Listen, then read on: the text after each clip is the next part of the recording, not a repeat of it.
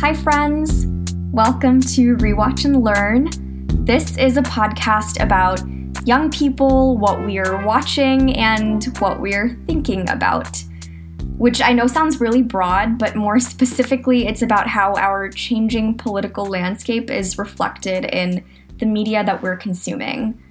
Before I get into the gist of what exactly this podcast is about, this podcast, which has been a long time coming for me, which I'm very excited about. A little bit about me. My name is Anaga. I'm a grad student. I study international relations, which basically means that I spend a lot of time thinking about politics as in government. But I also spend a lot of time thinking about politics in the sense of, you know, the political structures, the power structures that shape our everyday lives and everything that we see and experience on a daily basis. But on the flip side, I also just really love movies and TV shows, so this podcast essentially serves as the ideal way for me to bridge those two major interests of mine. Basically, each episode of Rewatch and Learn will feature a conversation between myself and a guest or guests, breaking down a major screen event, a new release, a show that we're rewatching or watching for the first time, shows or movies that we both love, and those that we might not love. Maybe some that we despise, who knows? Essentially, in each episode, we'll be asking the question, what does this piece of art that we're consuming, this piece of entertainment, say about the world that we're living in? What does it say about our politics, about our relationships?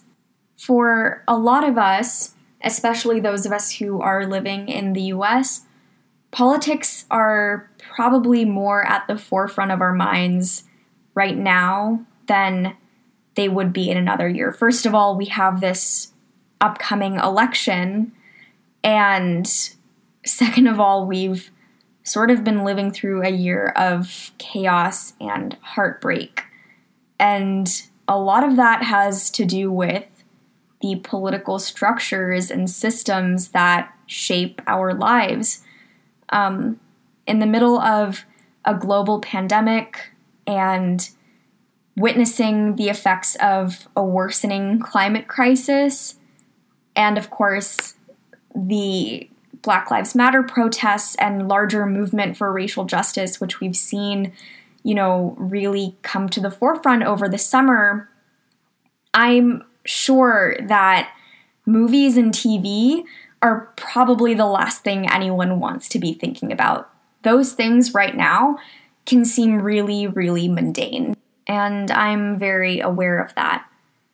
But I also think that the media that we're consuming, meaning the art that we're seeking as a source of comfort in this time, can be really important.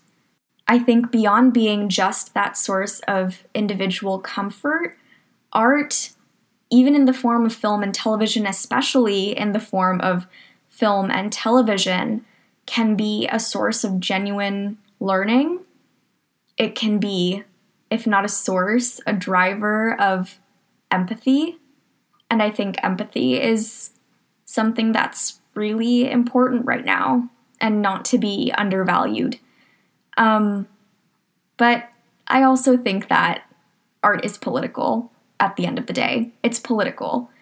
And the biggest question that I want to answer, or at least start to dig into for myself and for those who are listening, and for those who are having these conversations with me, is what does our screen media say about us?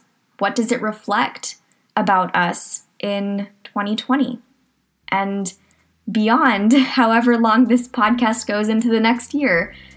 But that's a little bit about Rewatch and Learn. I'm really excited to get started, and stay tuned. We've got a lot of exciting episodes coming up. Thanks for listening.